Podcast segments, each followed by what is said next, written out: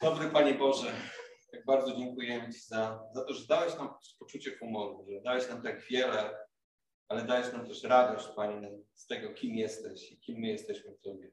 Tak bardzo dziękujemy Ci, Panie, za ten dar Kościoła, za e, braci, siostry, Panie, za miłość, którą e, żywimy ku sobie, bo Ty nas, Panie, pierwszy umiłowałeś i Ty uczysz nas, jak kochać bezwarunkowo, jak cudownie, jak spalać się dla siebie nawzajem, Panie.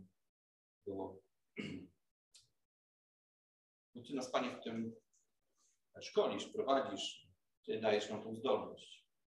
Tobie dzisiaj powierzamy ten czas, Tobie się dzisiaj oddajemy, Tobie powierzamy, Panie, nasze serca, aby one stały się gotowe do przyjęcia Twojego słowa. Prosimy Cię, pobłogosław to słowo, pobłogosław ten czas. W Twoim świętym imieniu Jezusa Chrystusa. Amen. Psalm 119. Próbujemy kontynuować od 33 wersetu.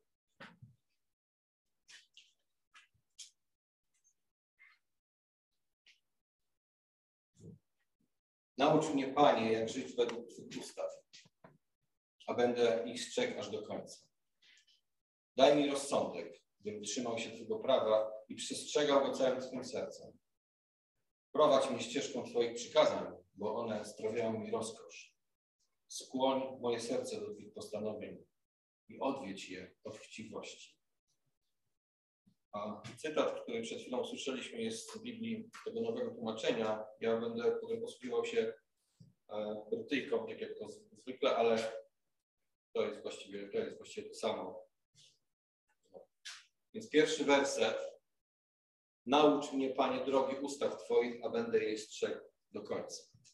Wiecie, to był 93 rok, kiedy y, Bóg taki, e, no, można powiedzieć, niezwykły sposób, szczególny dla mnie, bo każdy z Was mógłby opowiedzieć swoją historię, e, powołał mnie do tego, aby opuścić moje rodzinne miasto i przenieść się do Krakowa, do szkoły biblijnej. To jest y, czas na zupełnie inną historię, nie ma czasu, żeby to opowiadać, ale tak czy owak znalazłem się tutaj z takim pragnieniem w swoim sercu, żeby poznawać Boga. To nie pojawiło się tak, że ja sobie to wydumałem, to nie stało się tak, że dlatego, że ja sobie tak wymyśliłem, że to będzie dla mnie dobre, po prostu gdzieś w pewnym momencie Bóg złapał mnie w swoje ramiona, e, przeniósł mnie do swojego królestwa i zrozumiałem, że mój czas gdzieś tam w Głogowie, gdzie już tyle lat mieszkałem, gdzie się wychowałem, gdzie mieszkała moja mama, rok wcześniej umarł mój tato, więc e, jakby to nie wyglądało tak po ludzku, że to jest dobry czas na to, żeby zostawiać samotną matkę i wyjeżdżać gdzieś do Krakowa. I rzeczywiście usłyszałem takie komentarze, ale to przeświadczenie o tym, że gdzieś tam jest miejsce, gdzie Bóg e, ma coś dla mnie, chce mnie czegoś nauczyć, chce, abym zrobił krok do przodu, było tak silne, Byłem tak w tym zdeterminowany. Dzisiaj rozumiem dlaczego, e, że e, rzeczywiście zostawiłem to wszystko i przyjechałem do, do Krakowa, do szkoły biblijnej. I jeden taki werset, który właśnie chcę Wam zacytować, był dla mnie szczególnie silną motywacją. E, może źle go zrozumiałem, może źle, nie do końca dobrze go wtedy jeszcze rozumiałem. Może nie wszystko dla mnie było jasne. Byłem człowiekiem, który dopiero co narodził się na nowo. Przeżywałem tą tak zwaną wszyscy to rozumiecie, tak zwaną pierwszą miłość, kiedy człowiek zakochany po uszy w Bogu jest zdolny do naprawdę dziwnych rzeczy. Tak? To Bóg to często wykorzystuje. W moim przypadku tak było. Nie, nie, nie, e, nie racjonalizowałem, nie przemyśliwałem, po prostu wiedziałem, że mój czas gdzieś tam w głowie się kończy. Ja muszę zrobić coś w swoim życiu dosyć wydawało się drastycznego. Kiedy pamiętam to uczucie, że kiedy wsiadałem do pociągu 23.16 wyjeżdżał pociąg z dworca, moje nogi były jak z waty. Pierwszy raz chyba wtedy w życiu poczułem, co to znaczy mieć nogi jak z waty. E, kolana jak z waty. Czułem naprawdę taki, no lęk, lęk, ale wiedziałem, że to jest dobry kierunek, że to jest miejsce, w którym powinienem być. I pamiętam ten werset z Marka 10:29. Yy, przeczytałem go i on tak umocnił moje serce. Chciałbym wam go dzisiaj przeczytać.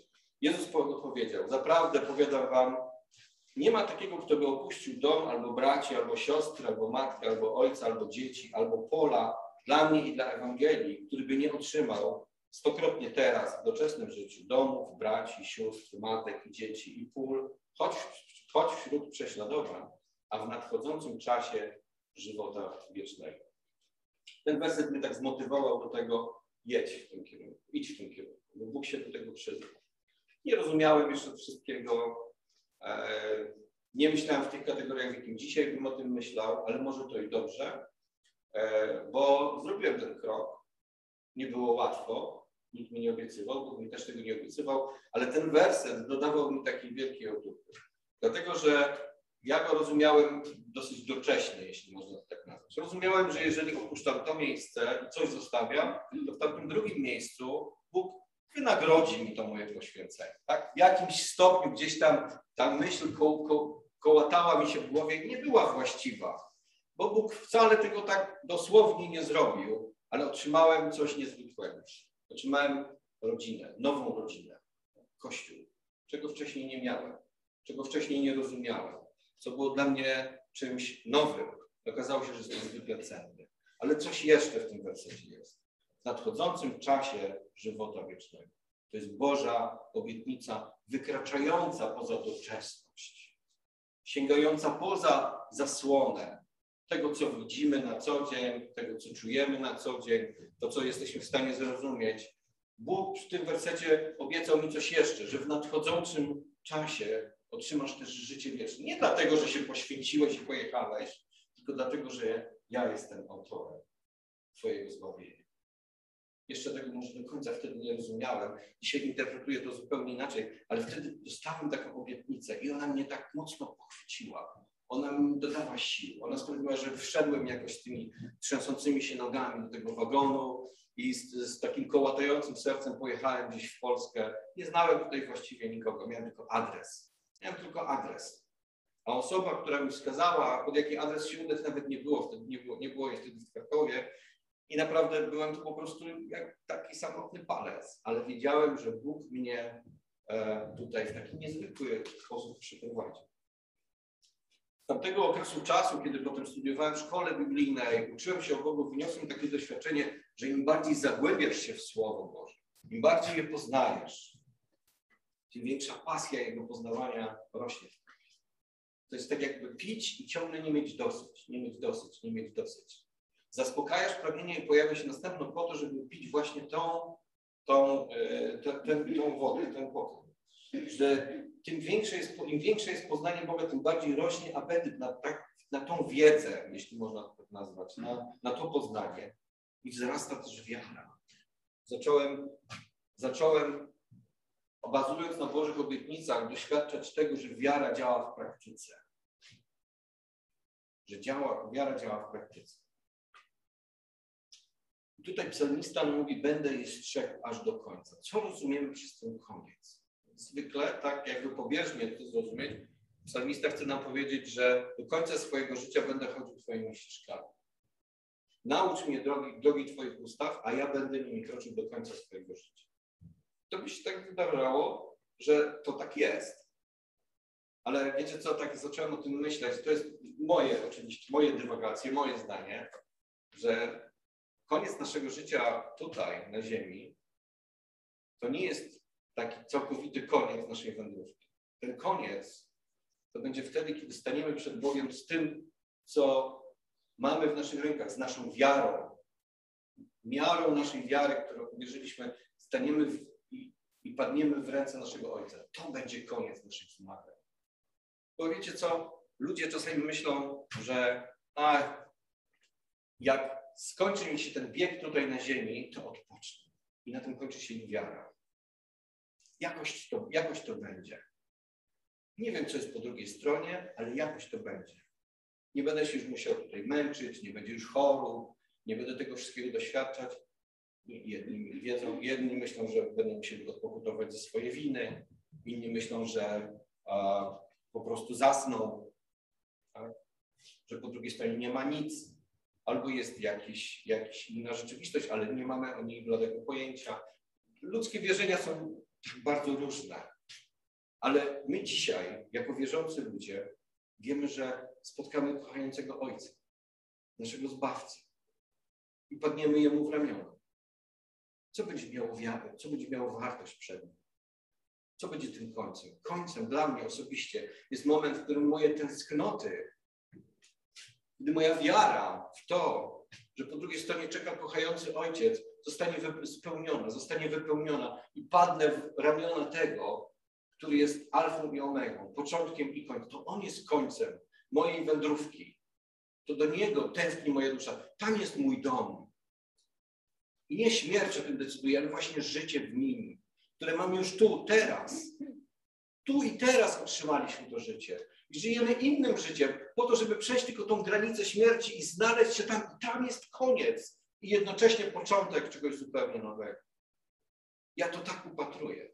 Śmierć jest tylko pewną granicą, którą trzeba przekroczyć, aby doświadczyć końca tego życia i, po, i po, początku następnego. I nie chodzi tylko o to, żeby dotknąć. Też miałem taki okres w swoim życiu, że myślałem o tym, aż, żeby tylko dotrwać do końca, tak? Zanieść tam moją wiarę na tyle, na ile potrafię, donieść chociaż kropelkę. I jakoś to będzie. To było złe myślenie. To nie było właściwe myślenie. To nie chodzi o to, żeby tylko dotrwać, żeby tylko jakoś doczłapać do tej granicy. Nie potrafimy wyobrazić sobie nieba. Nie potrafimy wyobrazić sobie tego, co Bóg przygotował dla wierzących. Biblia o tym mówi. W 1 Koryntian 2,7 czytamy tak, ale głosimy mądrość Bożą tajemną, zakrytą, którą Bóg przed wiekami przeznaczył ku chwale naszej, której żaden z władców tego świata nie poznał, bo gdyby poznali, nie byliby Pana chwały krzyżowali. Głosimy wtedy, jak napisano, czego oko nie widziało i ucho nie słyszało i co do serca ludzkiego nie wstąpiło, to przygotował Bóg tym, którzy go miłują. Ani nie jesteśmy sobie w stanie tego wyobrazić, ani tego zwizualizować, ani wymyślić. To przekracza możliwości ludzkiego poznania i ludzkiego serca. To, co Bóg przygotował dla ludzi w niebie. Dlatego warto biec, nie człapać, nie nie, myśl, nie mieć takiego myślenia w stylu jakoś muszę tam przecież dojść. Więc będę próbował. W Chrystusie Jezusie mamy takie możliwości.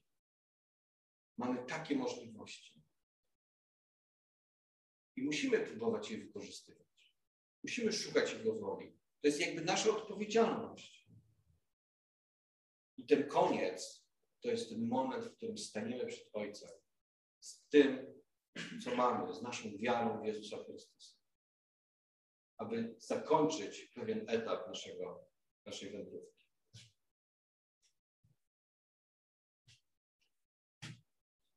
Uczymy się wiary, która wykracza poza granice naszego doczesnego życia.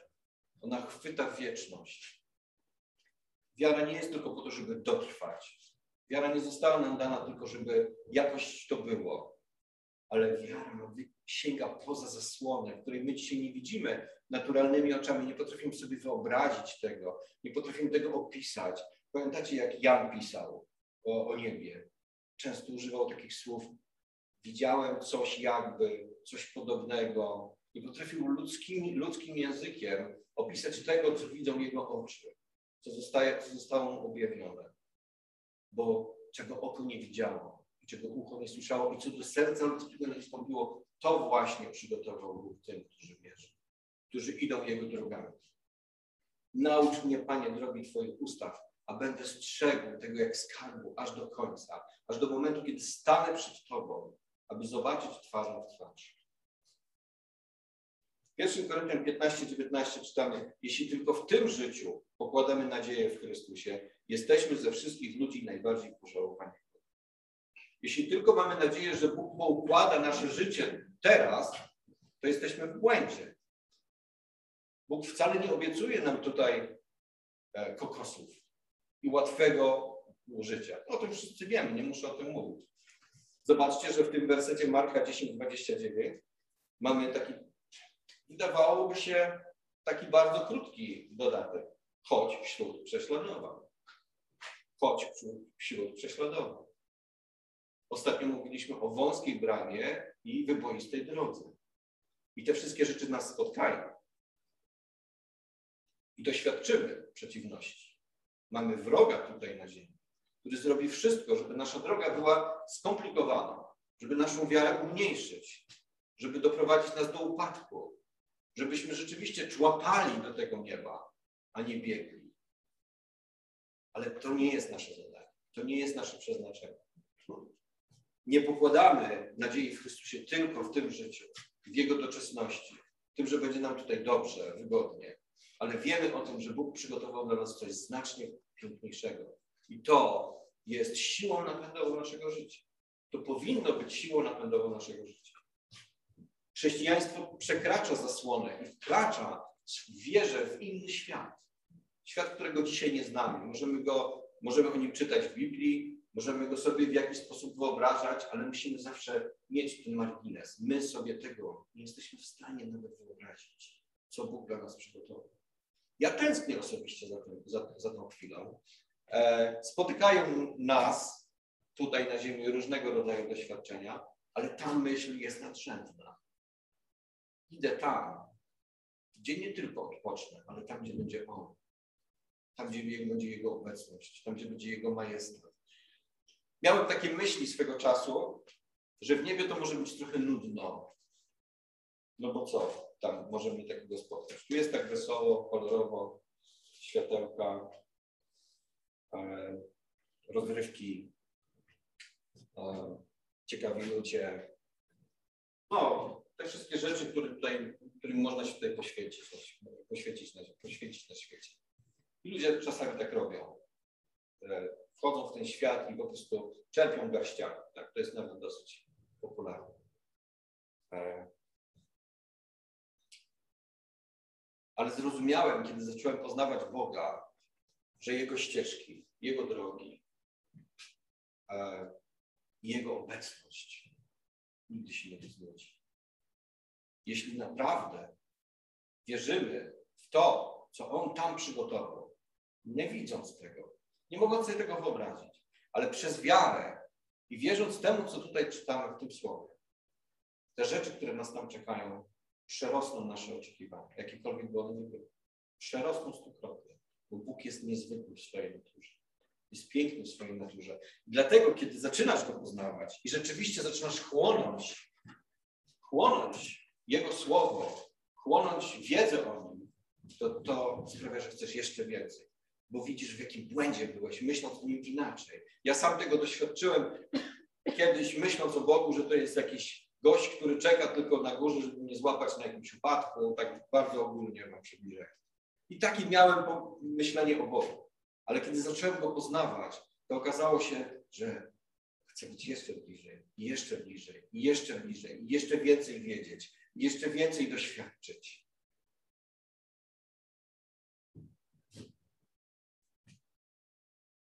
34 werset mówi tak, daj mi rozum, abym zachował zakon Twój i przestrzegał go całym sercem. Czy człowiek sam z siebie to ma, że chce? Filipian 2,13 mówi, albowiem Bóg to według upodobania sprawia w Was chcenie i działanie. Chcenie i wykonanie. Według swojego upodobania. Jeśli czegoś pragniesz, jeśli pragniesz poznawać Boga, to wiedz, że ta wiedza, ta, ta uczucie, tamte pragnienie nie pochodzi z Ciebie. To Bóg przynagla Cię poznaj mnie bliżej. W Biblii jest wiele fragmentów, w którym Bóg mówi, przybliżcie się do mnie i poznajcie mnie. Poznajcie mnie, że jestem dobry, poznajcie mnie, że jestem sprawiedliwy, ale na to wszystko poznajcie, że jestem święty i bądźcie tacy jak ja. Bądźcie świętymi, jak bo ja jestem święty. Bo w niebie doświadczymy dopiero tego, co to znaczy świętość. I będziemy się ją rozkoszować przez całą wieczność.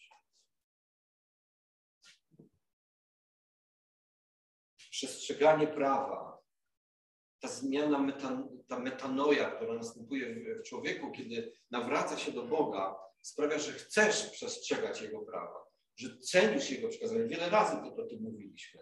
Daj mi rozum, abym zachował Twój zakon.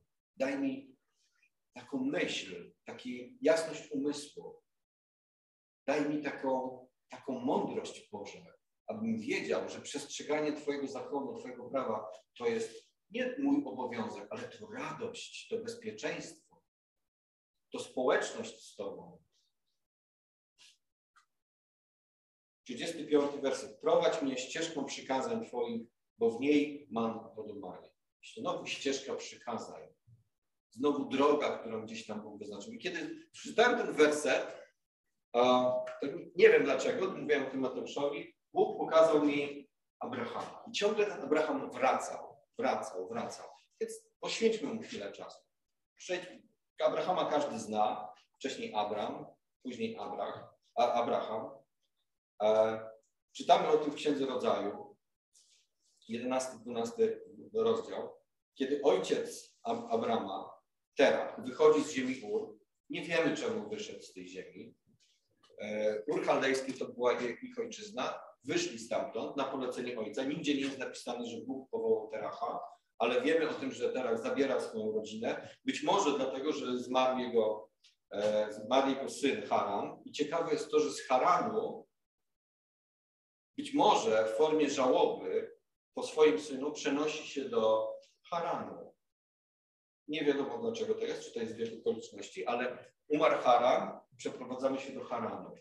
To jest 1200 kilometrów. Ja to sprawdziłem na mapie. 1200 kilometrów szli razem z Abramem, z jego żoną, e, z Lotem. E, osiedlają się tam, idą w stronę Kanaanu, ale zostają, e, zostają w Haranie. Nie wiadomo dlaczego. Tam się osiedlają i tam umiera teraz. Stamtąd dopiero Bóg powołuje Abra Abrama do tego, aby poszedł do Kanaanu. Jakby syn po ojcu dostaje wezwanie. Zabierz, zabierz swoją rodzinę i udaj się do Kanaanu. I dostaje obietnicę, niezwykłą obietnicę. Stamtąd znowu jest 800 kilometrów, więc droga, gdyby teraz chciał przejść drogę z, z Ur do Kanaanu, to byłoby 1000, 1200 kilometrów, tak dobrze mówię? 1100 kilometrów plus następne 800, czyli 1900 kilometrów. Obliczyłem, że to jest że 1100 km na piechotę idzie się 215 godzin, a z Haran do Kanaanu jest około 800 km, to jest 160 godzin. To jest tyle czasu trzeba by było iść na piechotę. Biorąc pod uwagę, że mieli ze sobą jeszcze jakiś tam dobytek i tak dalej, tak Google nam dzisiaj e, pokazał, tak? Ale biorąc pod uwagę, że musieliby nocować, e, nie wiem, czy tam jakieś noclegi, czy to jest 24 na dobę się idzie w Google, nie wiem, jak to bywa, ale wyobraźcie sobie, to są bardzo poważne odległości. I idą te, idą te, e, te kilometry po to, żeby dojść do Kanaanu. I Bóg w niezwykły sposób prowadzi Abrahama już wtedy po to, aby przetestować jego wiarę. Aby jego wiara też w jakiś sposób przekroczyła granice ludzkich możliwości poznania. Znamy przecież Abrahama, wiele kazań, wiele razy czytaliśmy o nim ale ja wciąż jestem pod wrażeniem tego, w jak niezwykły sposób Abraham został przetestowany przez Boga. Jakiej próbie została oddana jego ofiara. I w Hebrajczyków 6, 13 do 20 czytamy coś takiego. Gdy bowiem Bóg dał Abrahamowi obietnicę, a nie miał nikogo większego, na kogo by przysiąc, przysiąc na siebie samego, mówiąc, zaiste będę błogosławił Ci obficie i rozmnożyć Cię bez miary. A tak, ponieważ czekał cierpliwie, otrzymał to, co było obiecane. Ludzie bowiem przysięgają kogoś większego, a zakończeniem wszelkiego ich sporu jest przysięga, która jest twierdzeniem. Również Bóg, chcąc wyraźnie dowieść dziedzicy, obie, dziedzicom obietnicy niewzruszoności swego postanowienia, poręczył je przysięgą, abyśmy przez dwa niewzruszone wydarzenia, co do których niemożliwą rzeczą by Bóg zawiódł, my, którzy ocaleliśmy, mieli mocną zachętę do pochwycenia, pochwycenia leżącej przed nami nadziei. Jej dotrzymamy się jako kotwicy duszy, pewnej, mocnej, sięgającej aż poza zasłonę. Ten werset mnie tak złamał. Jak kotwicy duszy. Boża obietnica, powiązana z naszą wiarą, jest jak kotwica duszy, która zostaje rzucona gdzieś poza zasłonę tego, co my rozumiemy i widzimy. Ale możemy się jej trzymać, bo Bóg jest gwarantem bo Bóg jest jej gwarantem. Ona jest zakotwiczona za gdzieś tam, w wieczności, wieczności, w której, której, w której panuje Bóg na, na tronie i Jego obietnice są tak i amen. I tego nikt nie zmieni. Okoliczności życia tego nie zmienią. Choroby tego nie zmienią. Śmierć tego nie zmieni. bo on przeszedł przez śmierć, doświadczył wszystkiego, czego my doświadczamy tutaj poza grzechem. I przeszedł tą granicę. Dlatego jeśli zarzucisz swoją kotwicę gdzieś tam w wieczność, to bądź pewny, że ona jest tam bezpieczna. Że ona nigdy nie puści. Że nie będziesz jak, jak okręt miotany e, po oceanie bez kotwicy, ale ona głęboko zakotwiczy się w miejscu, które jest pewne i stałe. I to jest pewność naszej wiary. Jej to trzymamy się jako kotwicy duszy, pewnej, mocnej, sięgającej aż poza zasłonę, gdzie jako poprzednik wszedł za nas Jezus, stawszy się arcykapłanem na wieki według porządku Melchizedeka. Boża obietnica dana nam od Boga jest gwarantem, ponieważ Syn Boży wszedł za tą zasłonę jako pierwszy.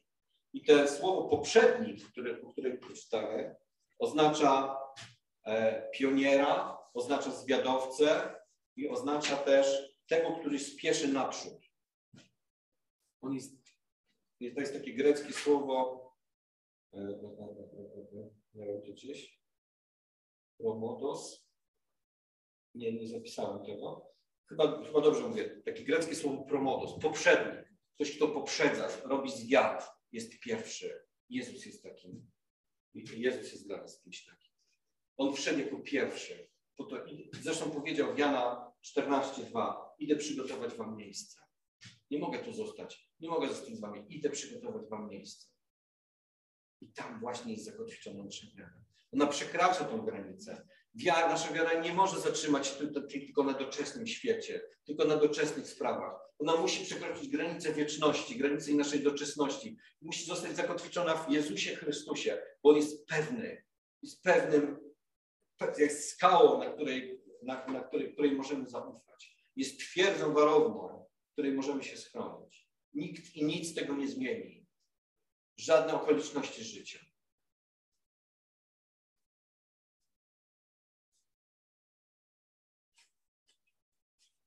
Nakłoń serce moje do ustaw Twoich, 36 werset, a nie do chciwości. Wiecie, ludzkie serce ma też to do siebie, że ono jest zdradliwe.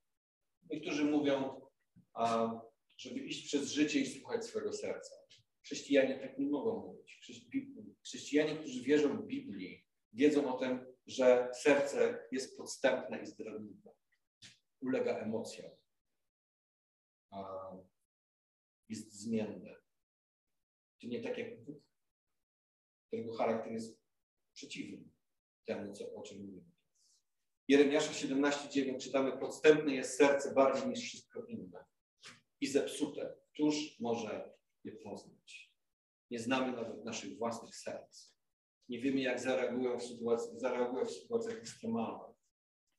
Nie możemy mu zaufać i powierzyć swojego życia.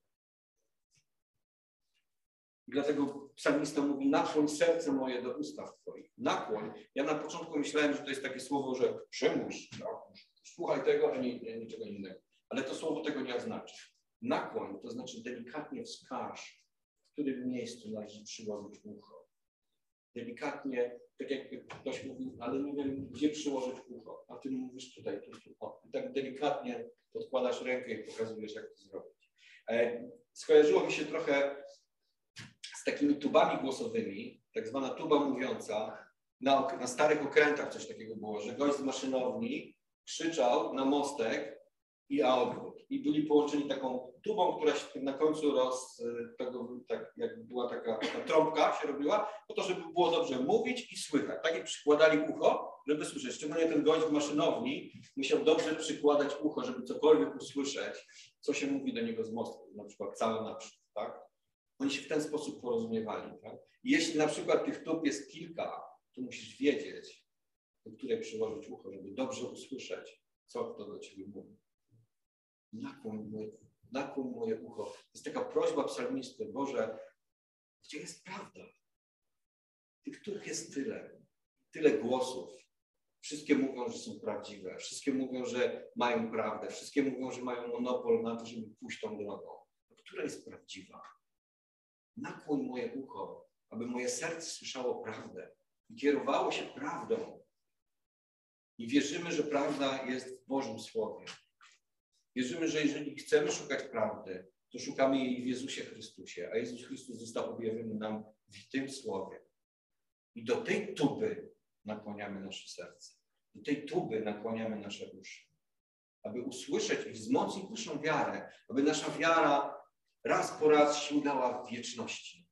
Nie zatrzymywała się tylko na tej doczesności, że tu nam będzie dobrze, tu Bóg poukłada nasze życie. Niekoniecznie tak musi być. Ta wiara musi sięgnąć gdzieś dalej. Musi, tak jak Jezus wszedł poza zasłonę, tak wiara musi przekroczyć i znaleźć się w wieczności i tam się zakotwiczyć. Bo tam jest jej miejsce. Tam jest prawdziwy koniec, kiedy staniesz przed Ojcem i dokończysz swojego biegu. Śmierć to tylko pewna granica. Koniec Twojego biegu będzie wtedy, kiedy staniesz przed swoim Stwórcą, przed swoim Zbawcą. I usłyszysz dobrze wykonane słowo wierne.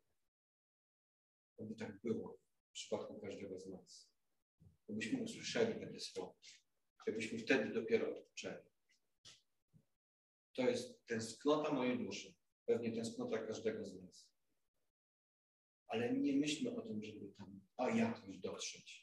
Ale biegnijmy tam wytrwale, z wiarą, która kotwiczy gdzieś poza tą zasłoną, której nie potrafimy przejrzeć naszymi oczami.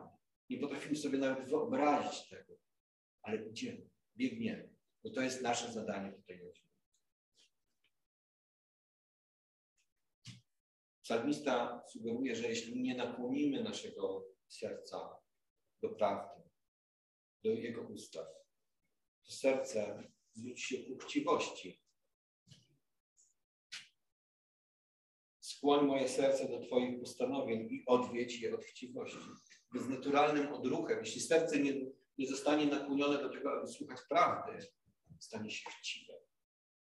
Dzisiaj w zmaterializowanym świecie w świecie pełnym gadżetów, w świecie pełnym możliwości. Łatwo jest zwiedzenie serca. Łatwo jest zwiedzenie człowieka. Łatwo jest zafascynować się tym światem. Chociaż dzisiaj przeżywamy dosyć trudny okres, jak się wydaje, w dziejach. Kiedy relacje ludzkie są osłabione, a ludzie dodają sobie zamiast rąk wyciągają do siebie pięści, żeby się przywitać. To smutne, to jest złe. Wiecie w ogóle, dlaczego ludzie zaczęli, zaczęli sobie podawać ręce? Skąd to się wywodzi? To jest ciekawe w stosunku do tego, co dzisiaj się, jak to dzisiaj wygląda. Że kiedyś, e, kiedy noszono broń w Stanach Zjednoczonych, to chyba stamtąd się wzięło, e, to żeby pokazać drugiemu człowiekowi, że masz nieuzbrojoną rękę, wyciągało się do niego pustą rękę, nieuzbrojoną rękę. I to i otrzymywało się w ramach zapewnienia, że mam pokojowe zamiary, drugą pustą, nieuzbrojoną rękę. Cześć. Jestem, jestem e, pokojowo nastawiony. A dzisiaj wyciąga się pięść. Jeden do drugiego wyciąga pięść. To jest złe. To jest anomalia. E, to tak na marginesie. My dzisiaj chcemy w naszych sercach myśleć inaczej wystawić chociaż tą myśl w naszych sercach, kiedy ludzie witają się ze sobą pię, pię, wyciągniętymi pięśćmi.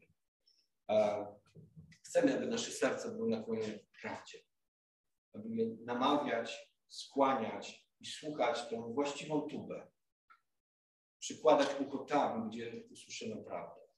I aby to było pragnienie naszego życia, aby to nas też motywowało do tego, by kształtować i wzmacniać naszą wiarę, aby ona sięgała poza zasłoną wieczności.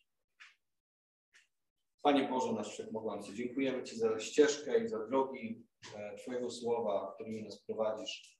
Błogosławimy dzisiaj Twoje święte imię, wywyższamy Cię i dziękujemy Ci, Panie, za wszystko, co czynisz dla nas, co jeszcze uczynisz. Proszę Cię, chroń nas przed wpływem świata, Panie, i nakłoń nasze serca ku prawdzie, Twojej prawdzie. Tobie dzisiaj oddajemy cześć, chwałę i uwielbiamy Twoje święte imię.